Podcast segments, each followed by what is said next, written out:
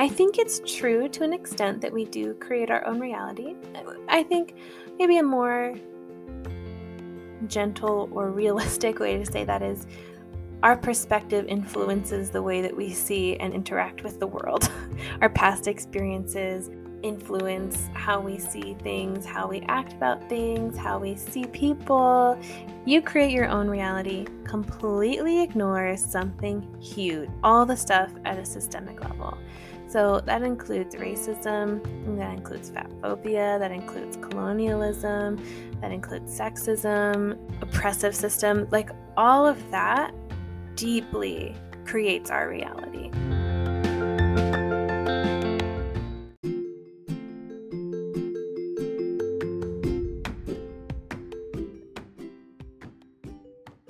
Welcome to the Empowered Spirituality Podcast. Join me, your host, Samantha Nagel, a certified integrative nutrition health coach, poet, witch, and work in progress for grounding meditations, inspiring interviews, and reflections about spirituality, holistic health, and the world around us. Join in every Thursday as we explore what empowered spirituality means to us in today's world. Everyone. This is another episode of the Empowered Spirituality Podcast. You may have noticed that last Thursday there was no interview episode. Um, that's just because I needed a little bit of a break and also maybe had some technical issues. so hopefully you'll see one this Thursday in a couple days.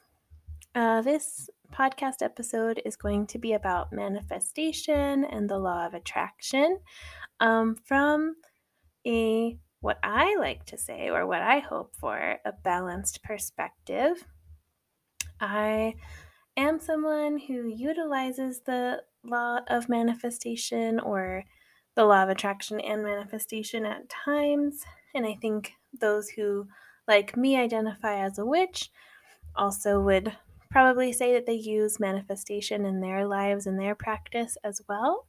Um, but I also have some beef with um, not even necessarily the law of attraction, but and like the way people have been using it, the way it's been kind of commercialized. I don't know if that's the right word, but it's close to the right word. so that's okay. Um, yeah, so I'm going to talk about what it is, as well as like what I think is awesome about it, and what I think is not so awesome and or what people kind of get wrong in the retelling of it. So yeah, let's dive in. Um, so the the way that the law of manifestation works, or sorry, the law of attraction works, is essentially like attracts like. So you will attract into your life whatever you focus on is kind of the idea of the law of attraction which I think, and it also kind of states that we're all energy, we're all vibrations, and that also things that we're attracting are also vibrations. So people, um, re- relationships, I guess that's people too. Careers are just full of people. Um, money is energetic, right? That's all stuff that the law of attraction or people who use it will say. Um, and I think that's all fine. um, so the law of attraction has other laws or statements under it, one of which is the law of manifestation. I think that's why I kept saying that. So that states that thoughts and feelings create our reality. So whatever we are thinking and feeling, that creates our reality. Um, it also states that, or uses the statement that our reality is subjective to us. And my reality is different than your reality, is different from another person's reality, and that what makes up those realities are basically our experiences. And like, sounds like specifically our inner experiences. It also states that your desire to achieve or attract a certain thing or situation must be strong and unyielding in order to manifest. So that your desire has to be kind of full, full body, full hearted, um, in alignment with what you really desire, which I like. I also like the norm hmm, the normalization of desires there. Um, and like I said, hmm, because I think in one way desires are super normalized um, and like too accessible to us to have desires because that's kind of a part of capitalism and a part of like like desires can get unhealthy is maybe what I'm trying to say. And at the same time, I think a lot of us were taught that our desires are not I don't know, not good, not worthy, that we aren't even supposed to have desires, that we should be grateful for what we have, you know. So I could see it going both ways. Um, and I feel like the personal development space can kind of say things like, you know, you're meant for more, you need to hustle for more. If you want more, then it's you, you deserve it. Um, and there's a fine line too. And then there's like kind of a colonizing aspect too of thinking that just because you desire something, you deserve it. Um, and at the same time, I also see it's worthwhile to say that you deserve what you desire and that your desires are worthy. So I, I can see both sides. Um, and I can see one side getting toxic very quickly or getting out of balance really quickly. And I think You'll notice in this episode where I explore my thoughts on the law of attraction and manifestation, balance is really, and nuance is really the thing that I think is key here. And for most things, honestly.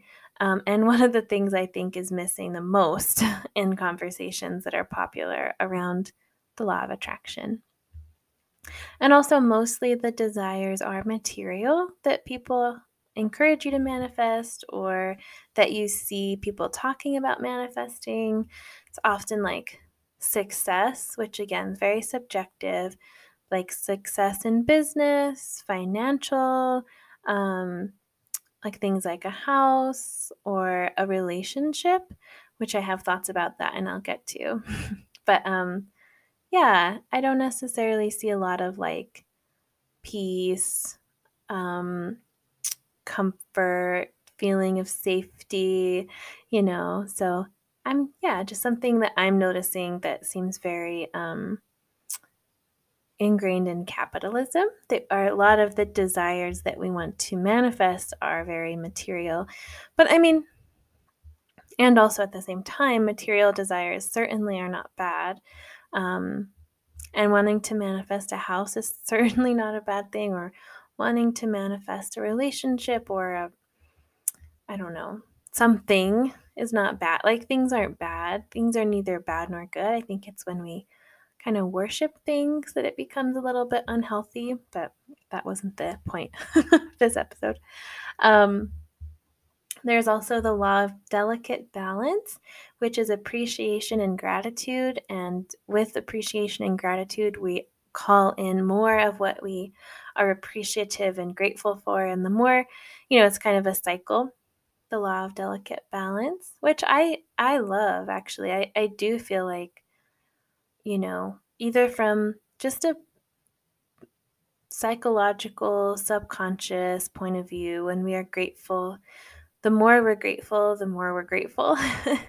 um, the more that we can expand our mind about what we should be grateful for or could be grateful for, the more that we are, the more things we see to be grateful for. And our perspective can shift. And with pers- perspective shifting, I think our subconscious shifts as well. And um, I think there's also that like energetic component to that too, for sure. Um, I think it can be hard when people know this and it's like really forced. So they're like, I'm grateful for the car I'm going to get, wink, wink. Like, I don't know if they really are. you know, like, I, I think, I don't know. I think, again, that like wasn't super meant for that. I don't know. Um, another law is living in harmony with others. The more that we can live in harmony, the more that we can manifest and attract what we desire. I mean, I don't know, but I love that. I love striving to live in harmony with others. That's great. Um, focusing on right action and kindness. So, the more positive energy essentially that we put out there, the more that we get back. I absolutely think that's true. Um, and I feel like just a, a, little example of this is about two weeks ago, I was uh, premenstrual and I was having like a flare up of my PMDD symptoms, which had gone away for quite a few months.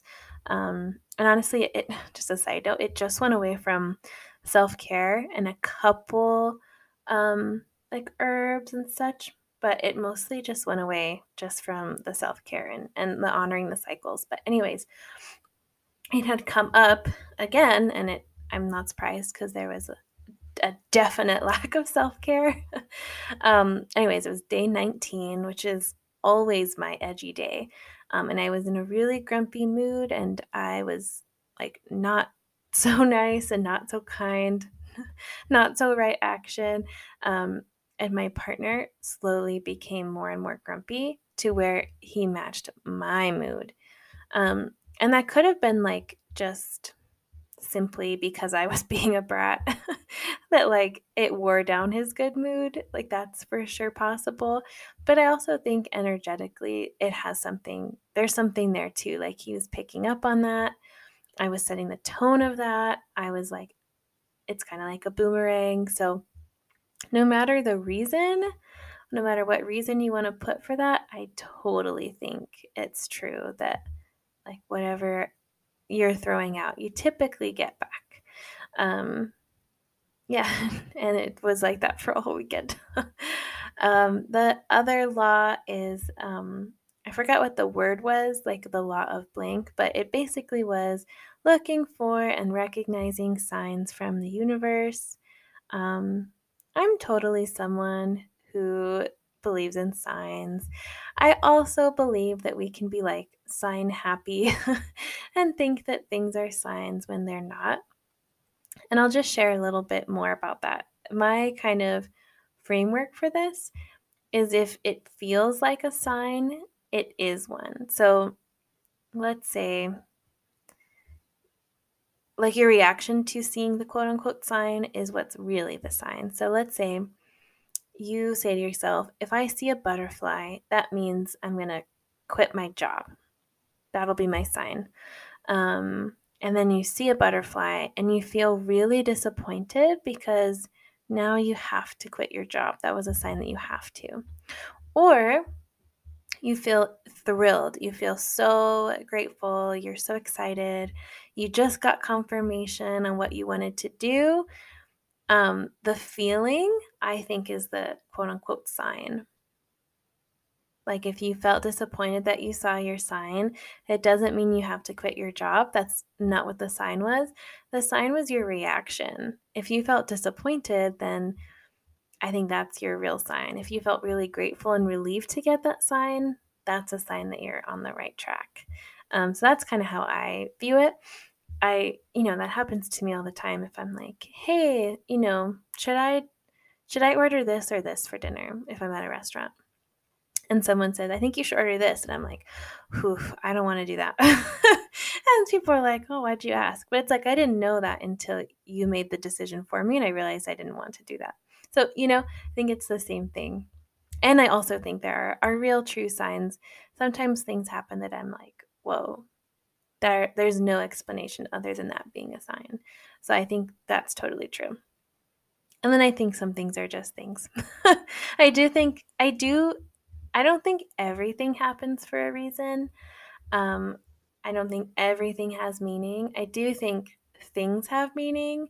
Um, and I think there is like inherent randomness in the world and in the universe. So I don't know like where I put the line or yeah, I don't know how to categorize what's what, but I do think there's both.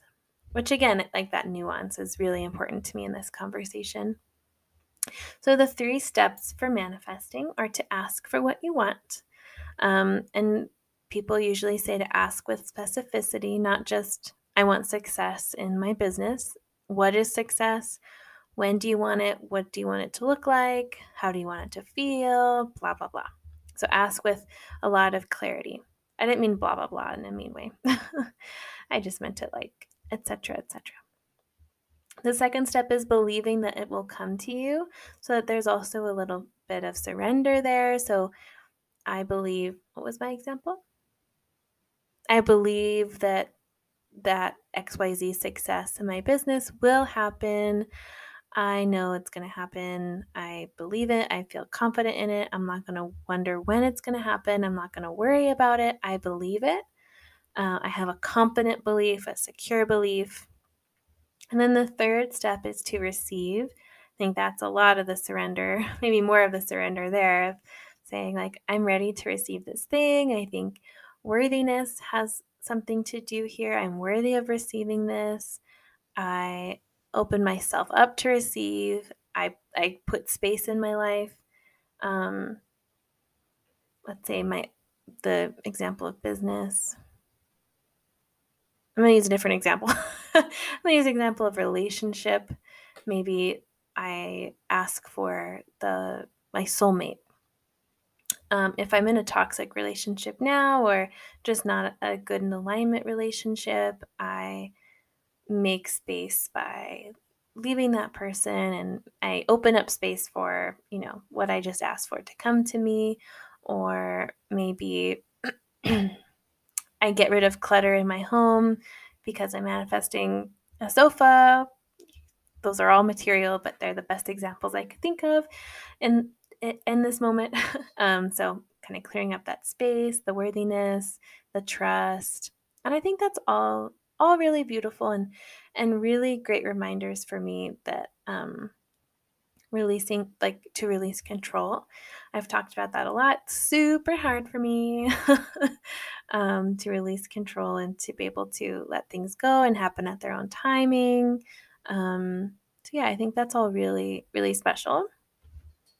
What i really love about this is the gratitude piece. Um, i like i said i really do believe that the more we're grateful the more we're grateful. And even if like let's say I'm so grateful for having my current sofa because I know and and I'm like, "Ooh, I want more of this. Please send me an even better sofa to be grateful for."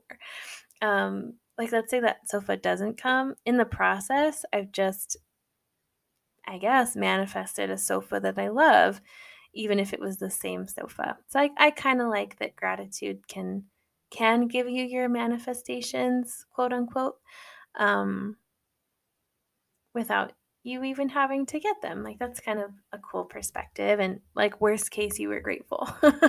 like, worst case. And I almost wonder, too, if when you're grateful, you want less, when you, especially like material things. Like, you have less to complain about. You're noticing the lack of things less because you're grateful.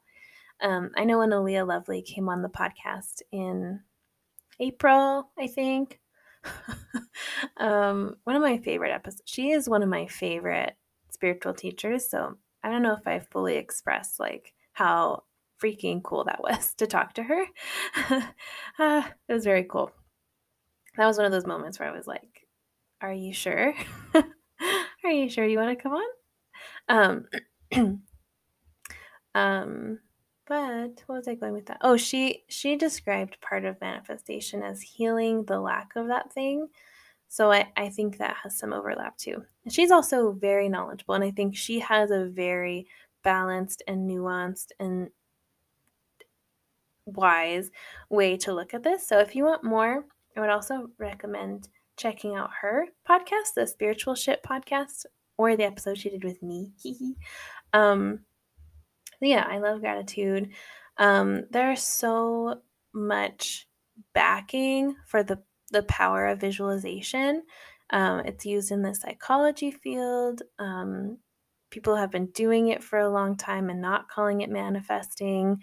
Um, I don't have any studies pulled up, but I know that manifest or that visualization has been something that's been proved to be effective or at least proved to be like healing. And I think yeah, that can be spiritual or psychological, kind of whichever one feels good. And I think, why do you have to pick, right? I love conversations about how science and spirituality are are not two opposite things. Perhaps they are linked, perhaps you know, science is a way that we explain parts of spirituality. Maybe spirituality are things that science hasn't proved yet, you know. So I don't think you have to choose between, oh, well, is it psychology or is it spirituality? Like, whichever one works for you is good, but why can't it be both? It's kind of what I have to say about that. Um, so, yeah, I think the process of visualization is really important, if not just to see and show yourself that you can do it. Like if you're visualizing the steps to getting your perfect sofa, you're also making a plan and you're watching yourself and feeling yourself through that plan, which is going to give you confidence and a roadmap and clarity on how you can do it, not just that you can do it. Um, if it's visualizing confidence and security and safety, to visualize that is to experience those things and once you experience it, you know you can do it or you can bring yourself back to that place easier and easier. So I am a huge fan of visualization and kind of that like embodied experience as well. So you can visualize it in your mind, but you can also and maybe should also, I don't know, feel it into your body as well and feel what it feels like to be confident and secure. And when you can do those things, you know, you don't even have to manifest it because you are it right now. I think that's really cool. I love um, To Be Magnetic. They have a podcast called Expanded. I don't know like a lot about them. I feel hesitant at this point in time, like recommending people without knowing, like without having followed them for a while and maybe even done some research on them especially when it is white people, I do feel hesitant, especially the more I've learned. Um, I think doing the research on Teal Swan was really eye opening because I hadn't heard of her, and I mentioned this on the episode I did, uh, the spiritual sovereignty one. I think in June it was. Um, it sounds right. but um, oh no, I lost my train of thought. Um, but I wouldn't have known, like, if I had followed her and liked her, I wouldn't have known that I that she had some red flags there. So it kind of made me realize, oh, people can have really dicey and really interesting points of view or practices or red flags that I have no idea about. Which also at the same time, this is getting off topic, but at the same time, like I don't think that makes anyone a bad person. Um, to like to find out those things and realize that you had been following them or you liked them like stuff happens and we're also like busy people i think um like for example recently i just found out that the author of the body keeps the score is um a known child abuser um and i was so shocked and felt uh, of course, so guilty that I have recommended that book and that I hold that book dearly. Like, and at the same time, like, could I have done research before I recommended it? Yes, maybe I should have. And it's something that I will keep in mind moving forward. But, you know, we're not perfect either. And I learned that because someone recommended it. And then someone responded to that person and was like, what the fuck? and she was like, sorry, but also like, give me a break. um, so, yeah, that's just something I've been thinking of. Anyways, to be magnetic, um, I like their work about focusing on the scientific side of manifestation and spirituality. Um, and they kind of focus on that subconscious mind and, and why manifestation works at that level. I also think it's important to think about the aspect of co creation in manifestation. I think some people who teach it do empathize, em- emphasize that. Some people don't. Um, Gabby Bernstein is the first person that I started to follow who talked about this. So I, she's not the first person to talk about it for sure, but um, she talked about how it is a it is a relationship it is co-creation. So you do have to put in your effort as well. Like you you have to look for the sofa. You have to, you know, whatever that looks like, you have to put in the effort on your part too instead of just thinking it's it's all going to come free flowing to you. Like it has to be a, a collaboration which i really like. Um, my thoughts about Gabby Bernstein, I could just save that for later, but I feel a little disappointed in her the more I've been like kind of following her and like consuming all of her stuff. I think she's great. I I really do. I agree with a lot of the stuff she says, and she will always hold a special place in my heart because she was the first person to like not the first person, but the first book that I read that was like, "Oh, there's this part. there's this thing about spirituality. It's not just like Christianity." So, I will always be grateful for that. And I'll be really grateful for the fact that she recommends therapy and she references like scientific and um, proven methods for anxiety and self care. Like that means a lot to me, and that's very important to me. Um, yeah, I just have like some doubts about some things, I don't know how I got on that tangent. Anyways, I.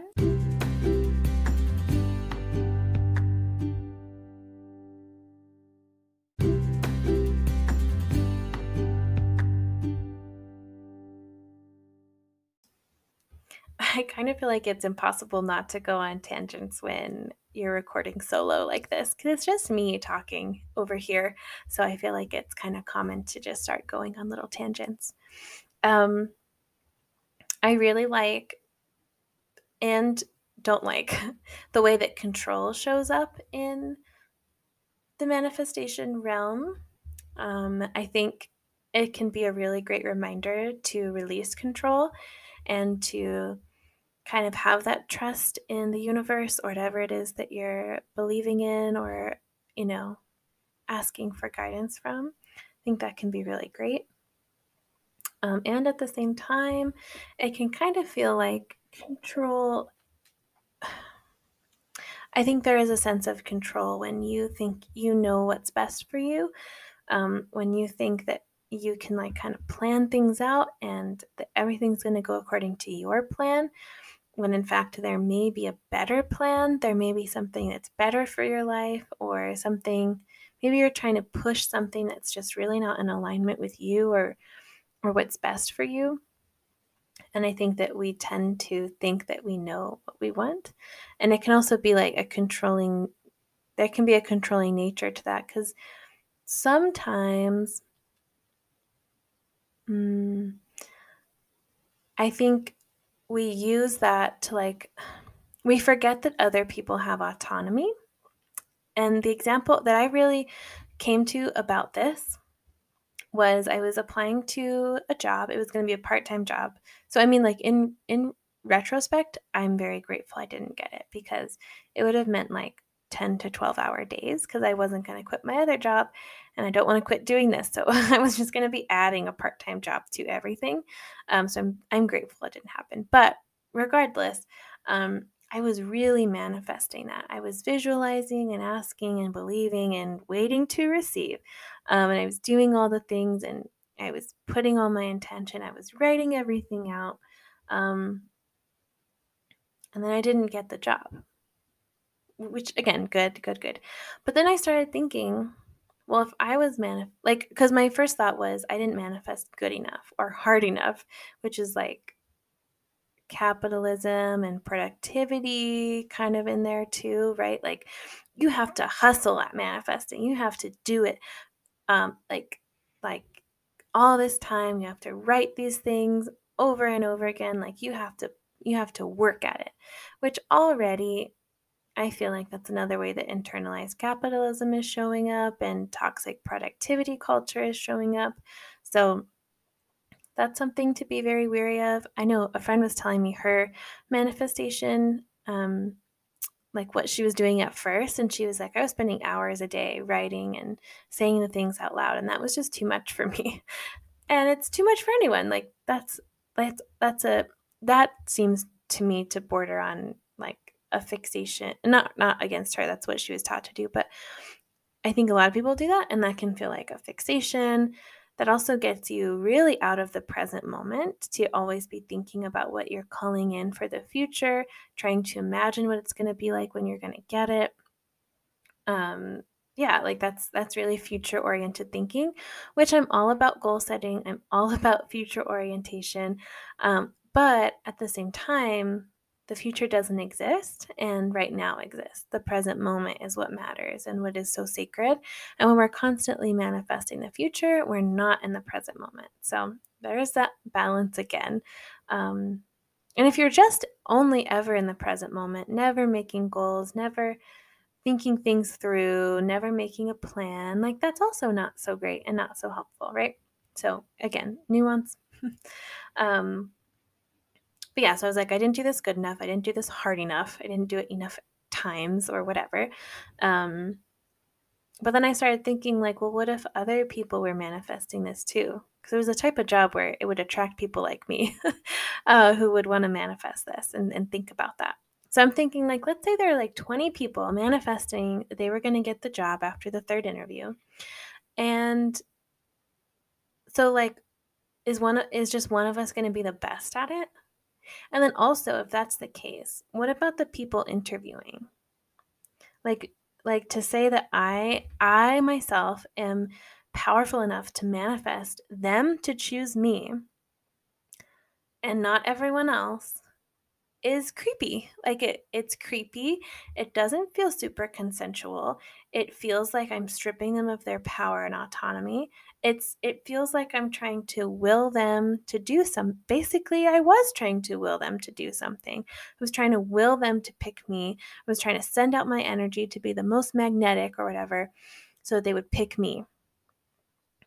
And maybe that's not how some people would see it, but I think when your manifestations require other people to make decisions and actions in order to get you or give you that manifestation, I think it can definitely border on not consensual.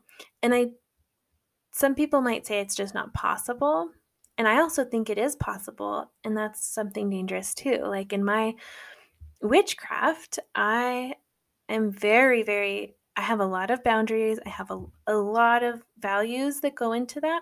Um, not everyone does. There are some people who practice things on other people without their consent. They may even do like kind of dark, cursing, hexing type magic. And maybe there's even a time and place for that. It's never, there's never a time and place for that for me. Those are just my personal opinions. Um, and if that's kind of the like code of magic or witchcraft that I go off of, then I also need to follow that in manifestation as well. And I mean, here's the thing I feel like people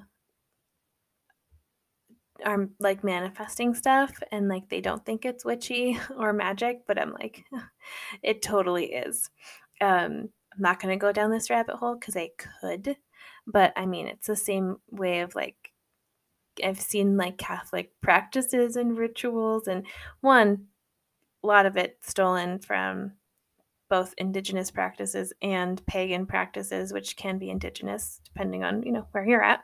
Um, but I digress. like more is more is magic, more is witchy than people like think of. But anyways, um, yeah, there's there's that piece to autonomy and, and respect and um, consent. Like like are you manifesting someone else to do something without their consent? Mm, I don't know. Um, I am gonna move on. um, so I was curious where this came from because I've also heard people say like this is a, a really ancient practice and I've also heard it be like this is very recent and I think the secret like super popularized the law of attraction and totally capitalized on it and encouraged other people to think about it as capitalism too. Um, so, something that I found said that the myth is that William Walker Atkinson um, created the law of attraction in 1906 or founded it. But the truth is that the law of attraction is something that Western society has named this, but the practice could date back nearly 4,000 years to Hindu scriptures. And they put some examples, so I'm going to read those. The first example, and this comes from a Hindu scripture, um, says that person who desires for objects of pleasures by contemplating on their properties gets born along with those desires among those objects of pleasures. The second example was from it the universe comes forth, in it the universe merges, and in it the universe breathes. Therefore, a man should meditate on, oh, I don't know, Brahman with a calm mind. Now, verily, a man consists of will, and he wills and he wills in this world, so does he become when he has departed hence. Let him with this knowledge in mind form his wit. That's very beautiful. Um, and the last one that they reference is whatever destinations and objects of pleasures the man whose mind is free from impurities, he obtains those destinations and those objects of pleasures. And then their other example was the misconception was that Nikola Tesla discovered the importance of the numbers 369 And the truth, the truth is that they brought the idea to the West, influenced by um, a friend of theirs who was an Eastern yogi who brought Vedic philosophy and religion to the West. So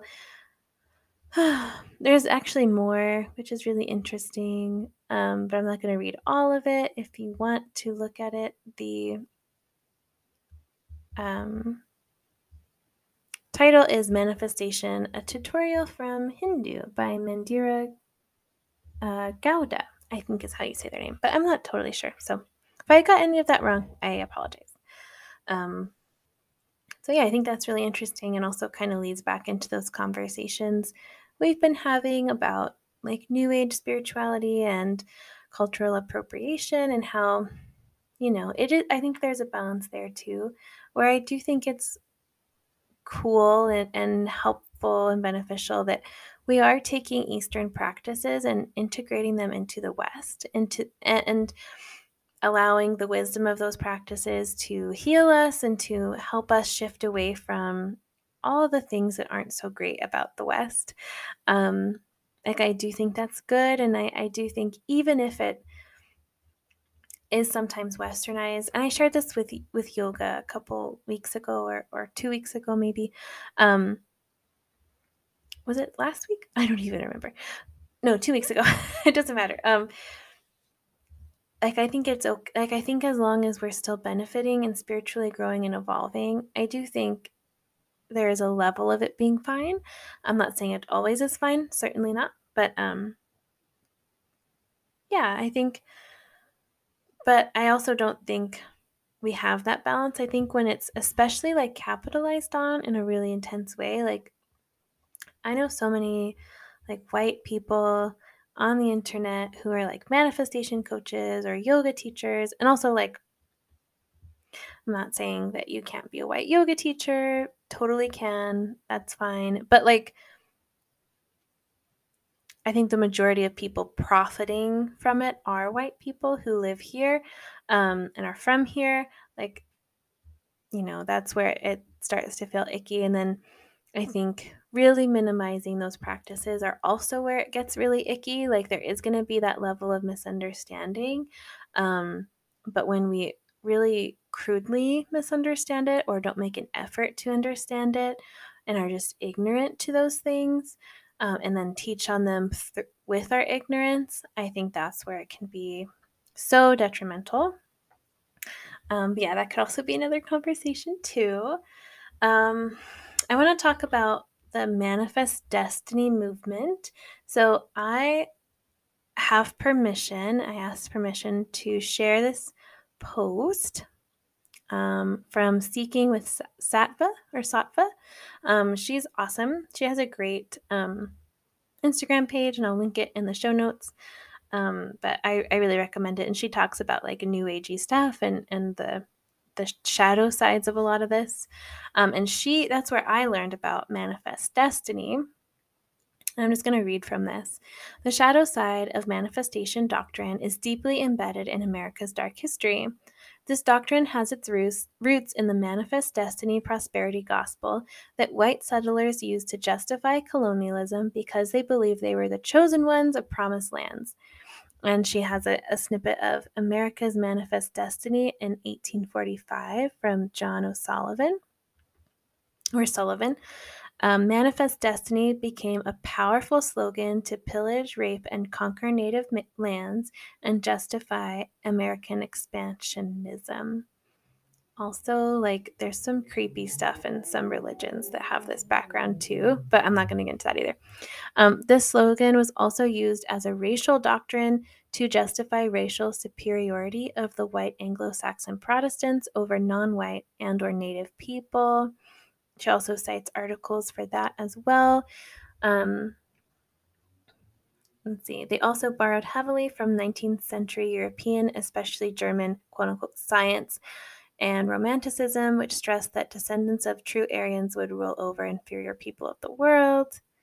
Um, the next slide says In order to build these newly conquered lands, the Manifest Destiny Prosperity Gospel was also used to inspire the Protestant work ethic that promised a direct path between hard work and material wealth in pursuit of the American dream. This is what Max Weber, or Weber, probably Weber, a German sociologist, ec- economist, and politician, talks about in his famous book, The Protestant Ethic and the Spirit of Capitalism. Oh boy. This bizarre way of sacri- sanctifying capitalism and spiritualizing success is what journalist Chris Lehmann calls, it, calls the money cult. Ooh, I'll have to read. I'll have to read about that. That sounds interesting. Um, or read about that more. The Manifest Destiny pros- Prosperity Gospel gained significant popularity during the, during the New Thought movement of the early 19th century that was based off the teachings of American mesmerist Quincy Fimby. Um, he spread the Manifest Destiny gospel through the belief that any illness can be overcome by the will of God. Ooh, that wasn't even on my list to talk about. I kind of forgot about that. I'm making a note in real time to come back to that. Um, this belief, backed by Darwinism, was the basics basis for American eugenics movement of the late 19th century that tried to eliminate so-called social ills through involuntary involuntary sterilization of individuals deemed unfit. Next slide. New Thought movement would also birth the mind cure doctrine, also known as faith cure in Christian science. This doctrine was based on the notion that one can tap into an abundant supply of resources, wealth, and health at will. Um, I'm going to skip a little bit. This is where the New Age movement comes in. She, this is seriously so awesome. She's so informative um, and like very likable too. Um, the New Age movement is a direct offshoot of the New Thought movement, in which the law of attraction manifestation doctrine is a modernized and repackaged version of the manifest destiny prosperity gospel. Um, there's a picture of what's his face on there? Joel Osteen. Ugh. The you create your reality trope makes similar claims and has a level of superiority, superiority and authority equal to God. Interesting. In New Age, God is replaced with universe mm-hmm. to tap into a new market segment of spiritual but not religious. Me. Um, let's see where we are at today. The great spiral of self destruction. Oh my gosh, so good. The same, I mean, not so good, but like a great way to say that. Not like Yahoo. Um, the same ideologies of exceptionalism, blind optimism, superiority, and hubris that built America are responsible for its self destruction and downfall. Mm-hmm. The hyper individualist, yeah, that's true, so true. Didn't even think about that. Mindset of I get to be, do, and everything I want and deserve functions off the manipulation, mm-hmm, domination, coercion, and control of nature and other human beings. Oh, that's interesting. Um, we are operating in a separatist, fragmented, and duality bound consciousness that reflects the social and political infrastructures that we've built.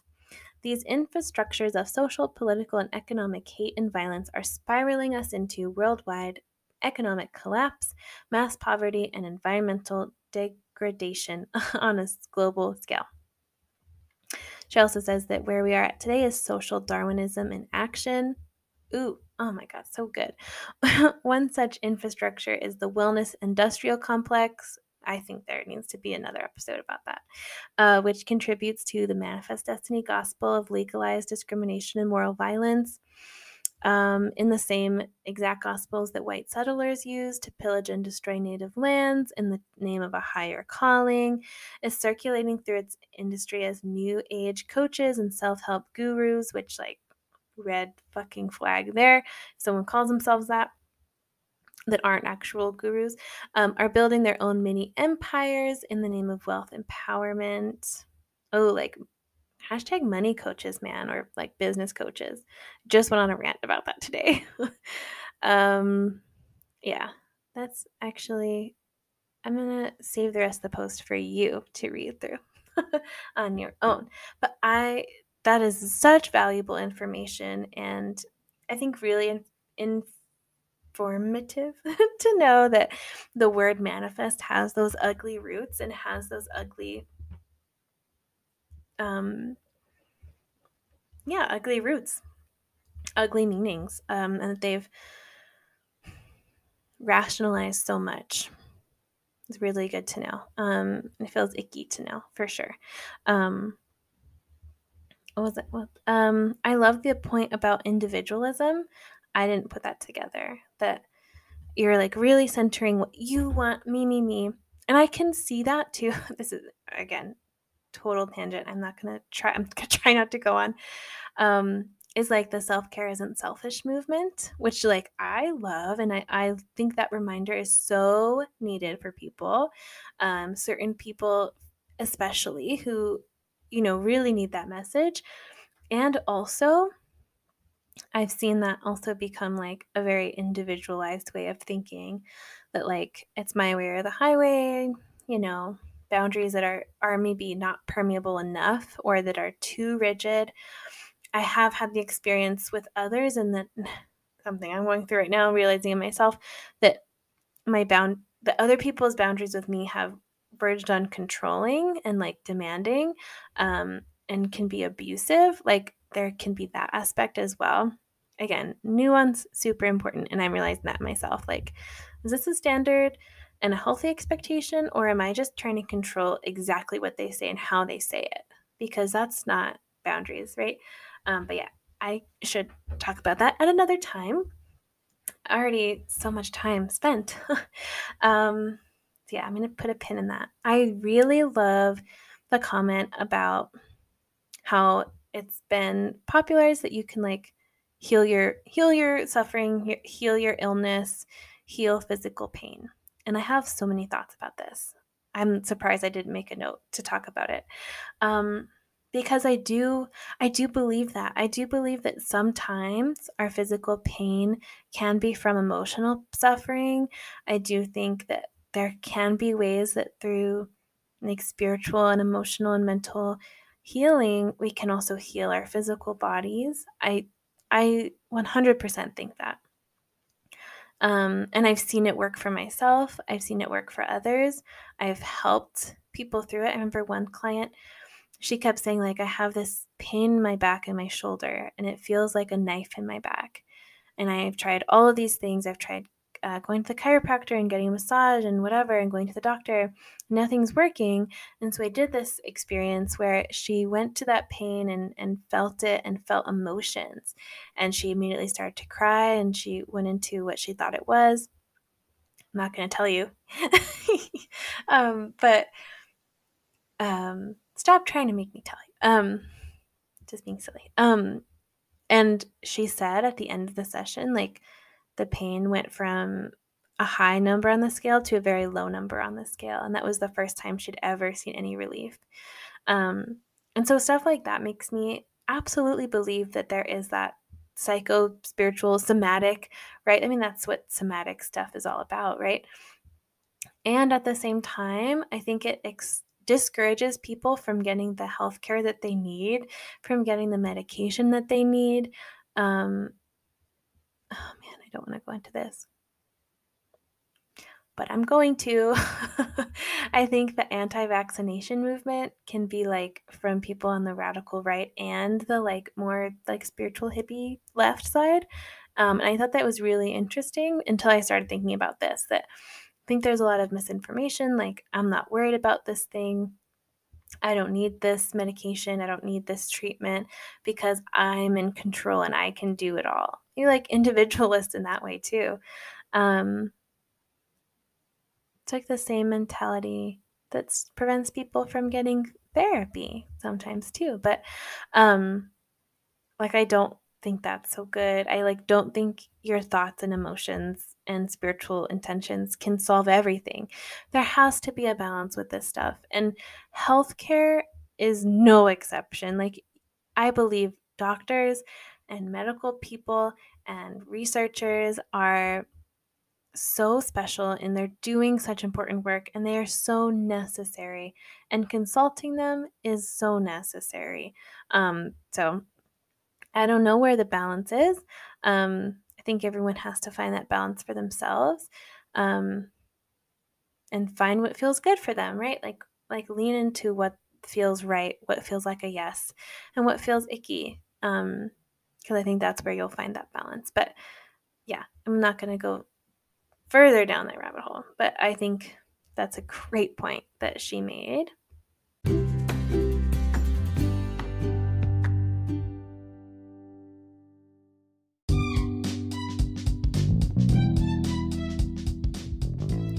As I began the journey of shifting my career to a job that aligned with my values and beliefs, having an education in health coaching has been transformational.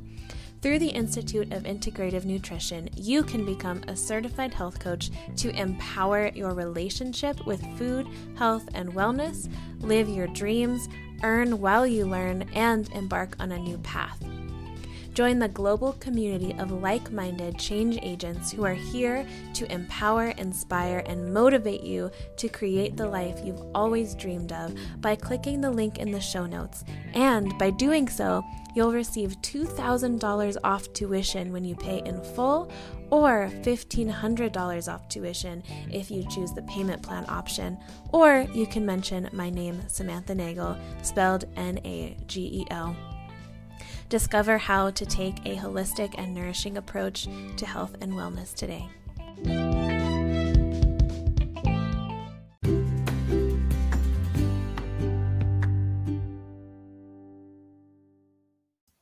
And I'm going to try and wrap this up in a little bit. Um, so, I want to talk about the idea of vibrations.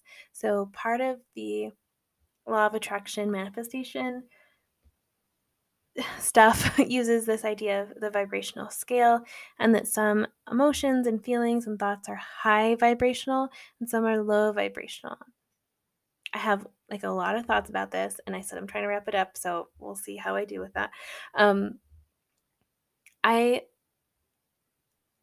again don't fully disagree and one way that I love to use that scale is to climb up the scale and I learned that from Gabby Bernstein, who I think learned that from Abraham Hicks, which I'm going to get to, by the way, time or not, um, is is going up the scale and going from fear to worry and I don't have it on me, but like kind of incrementally going up the scale. I think that is a great tool.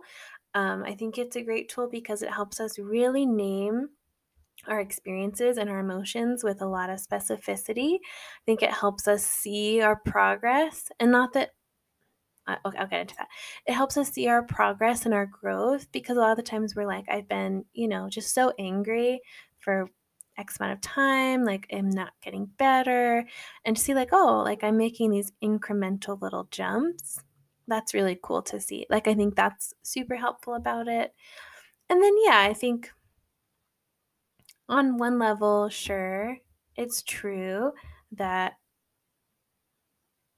like, is it better to be rooted in love than it is fear? For sure. um, like, I definitely think that's true. Like, do we want to try and be content over miserable? Yeah, obviously. Um, so I do think there, like, it does have that going for it, right? So, again, basically, TLDR, I don't know. but um, I think it's also can be really unhealthy. First, when we label feelings or emotions as good and bad, When we label anything as good and bad, we're probably not going to be doing so good in the long run. I just did it there. Interesting. But um overall I, I mean that. um when we start to label things as good and bad, we're having black or white thinking. We're also having fearful thinking.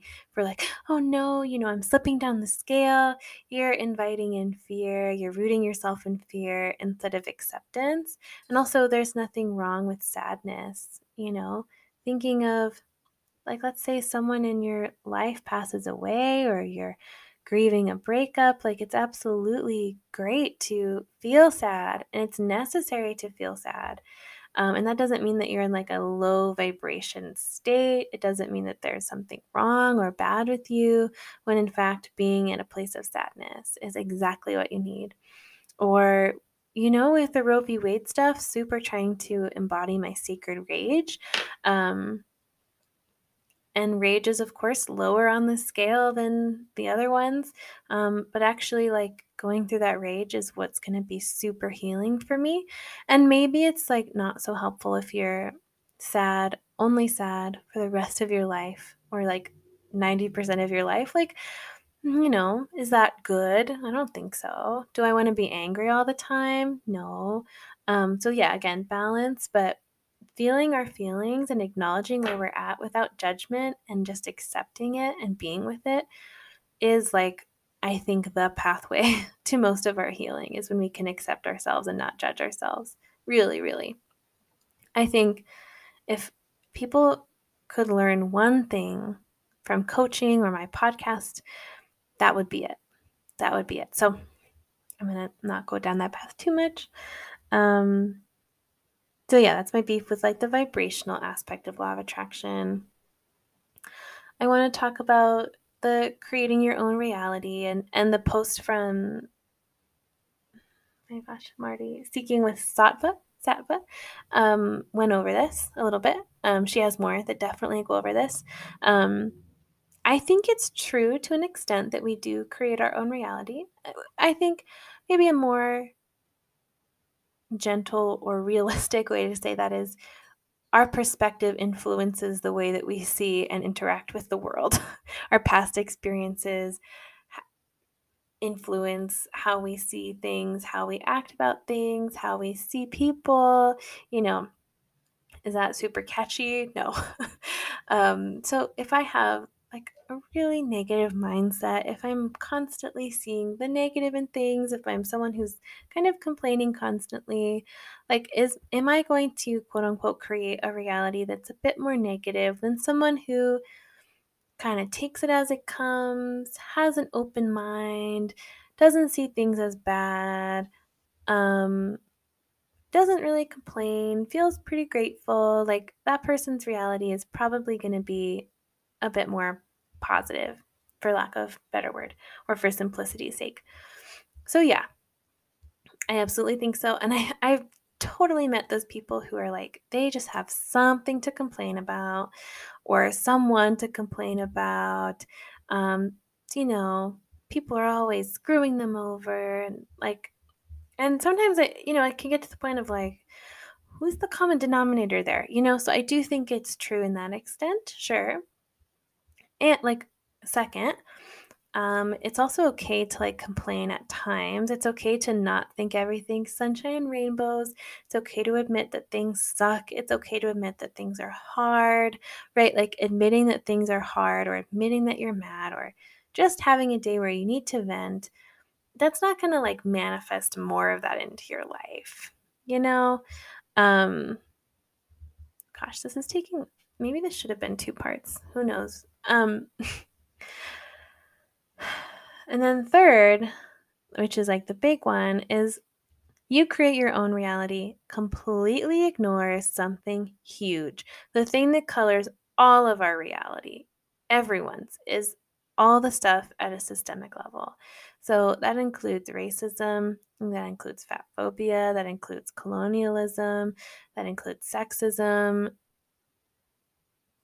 what is it called when people don't like gay people, etc. Homophobia, transphobia, like oppressive system, like all of that deeply creates our reality. And to say, like, it's also usually white people, white privileged people who are saying that you create your own reality, right? Because they're not dealing with the same systems of oppression that other people are. And so, if, yeah, to them it is that easy, right? Those things create our reality more than our mindset does. I'm gonna move on because I'm running out of time. Um, also, trauma and abuse. Super not something that you manifested. And I've talked to people. I actually interviewed someone for this podcast and I said, like, oh, but you know, you don't manifest abuse, right? And she was like, well, and I was like, oh, oops, can't air this, right? Um, but you like there's a super common narrative that anyone who's in your life, any treatment that you're getting is because they're reflecting something in you, that something in you is attracting them, that you created this reality again. And that takes the responsibility and the autonomy and the blame completely off the other person or people and onto you because there's something wrong with you. As if as if survivors of abuse and trauma already don't have enough shame, this is adding even more shame that, like, spiritually, on a spiritual level, you deserve this because this is what you're putting out and it's your fault. Just so, so, so, so, so not true and so damaging. Um, and I've literally, like, heard it so many times, which is so disturbing. Um, okay. I also think that like the creating a reality shift instead of focusing on the systemic level um, it really reminds me of big oil companies coming out with the campaigns of like look at what your footprint is you dirty dirty person um, so that they don't have to be responsible for their huge impact on the environment, which is bigger than yours for sure, bigger than most of ours combined. Um, it's also the way that big alcohol says that you can drink responsibly, and it's actually your fault if you're a quote unquote alcoholic. Uh, it's the same way that the weight loss industry demonizes fat people and, and created an obesity epidemic, right? Like that all has something in common. Um, yeah, I'm almost done. um, yeah, just like really shitty. We can see that overlap. Um, one, one of the last points that I had was just that randomness exists. Definitely like a lighter point to end on, I guess, but, but I do think randomness exists. I don't think, gosh, I mean, just pause there, but like, how fucking tiring is it to constantly be aware of what you're attracting and what you're putting out there? And like, sometimes shit just happens. Sometimes things are just random. Not everything has a meaning. Not everything's your fault for sure. Um, yeah, like there's just randomness in the world. Since I do have time, I'm going to go over one other post by Seeking with Sattva or Sattva. I wish I asked before I said it, but um, she had a post called why Manifestation Makes Us Miserable. She published it on April 19th. Um, the six reasons that it can make us miserable. The first one is emotional and psychological immaturity. This is similar to a little child saying, Daddy will reward me if I'm a good spiritual person. It also is like just the same as internalized patriarchy and uh, toxic religions, which are most of them. Um, Two, stuck in the cycle of suffering. The nature of desire is that as soon as one desire is fulfilled, another one arises. So true. When are you ever satisfied? Again, living in the moment. Three, spiritual materialism. Four, delusional, illogical thinking that aren't grounded in reality. Um, yeah, very true. Five, limit spiritual growth. Mm, cool. Six, internalized shame. Not cool, but good point. Six, internalized shame and blame. She also writes Who is financing the manifestation market? Super interesting. The wellness industrial complex, $4 trillion, feeds into the self help industry, feeds into the new age marketplace. like the law of attraction stuff, which feeds into the money cult and it goes around. I want to research money cult more because that's super interesting. The manifestation marketplace is a scam invented by the wellness industrial complex to indulgence, adultery, to indoctrinate you into a money cult. That's cool. Is that? I wonder if that's the same as internalized capitalism. I'm just going to throw that into the world and wonder if it'll answer its own question. Um, the manifestation coaches and law of attraction gurus are the social media ambassadors of this cult. This is not the reality we're after. A money cult looks like a book. So I'm really curious about that book. Sounds really interesting. Um, but yeah, I think that's those are all really, really great points. And I also love the point that it's basically just like toxic Christianity repackaged to the new age kind of like spiritual market. That's really interesting. Um, yeah. Also, I make this point with like diets and the wellness or like the weight loss industry or the supplement industry. If if weight loss products worked, then you wouldn't need to buy new ones. If like why do you need to hire a manifestation coach if manifesting is something you can do on your own? Which I think it is. Again, like I, I do believe in it. Or I do believe in the idea of attraction and visualization and I don't want to use the word manifesting after we learned its ickiness, but like for lack of better term, I do believe in that idea. but like why why would you have to pay someone else to do it for you? You know what I mean? Like why can't that be something that we explore on our own? I don't know, because then it wouldn't make as much money. So, all this to say, especially as someone who does believe in the power of intention and magic and is a practicing witch, I do believe in the idea of intention setting, of attracting and, and using our energy and yeah, doing that stuff. But I also think a lot of the ways that it's been capitalized and westernized and commercialized are just really icky and not helpful.